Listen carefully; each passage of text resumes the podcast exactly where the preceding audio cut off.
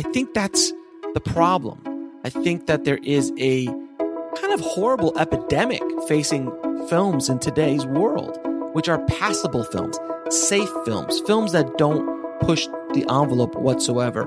Only the biggest, baddest directors that have some sort of pull that can kind of do it within the system and still make some sort of creative movement forward.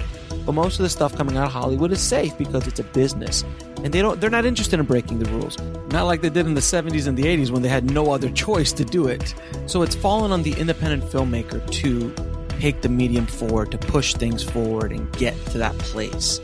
But that's how you move the, the medium forward. That's how you set yourself apart from everybody else. And you have to kind of do that in order to kind of poke your head out of the crowd and, and stand apart from everybody else who's doing the same thing you're doing. Just so you understand, back in the in the day, Hollywood, when they would light a scene, it was perfect. The actors were all looking perfect back in the 40s and the 50s and the 30s, the golden age of Hollywood. Everybody looked gorgeous, but it looked so unreal. It looked so non-realistic. They're like, well, where's that light coming from that makes her look so beautiful? There was no motivation. And slowly, during the 60s, specifically the 60s and the 70s, cinematographers and directors started to change that, change that dynamic. They started breaking the rules. And then all of a sudden, all of this new stuff started coming out. All these new images pushing the medium forward.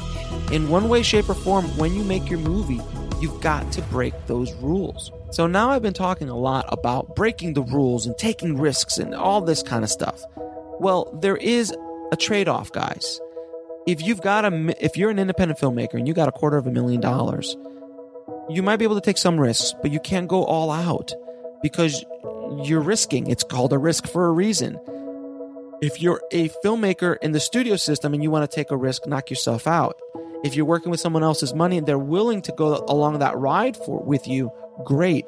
But as independent filmmakers the more risks you take the lower the budget should be because that's the only way you're going to be able to take those risks comfortably.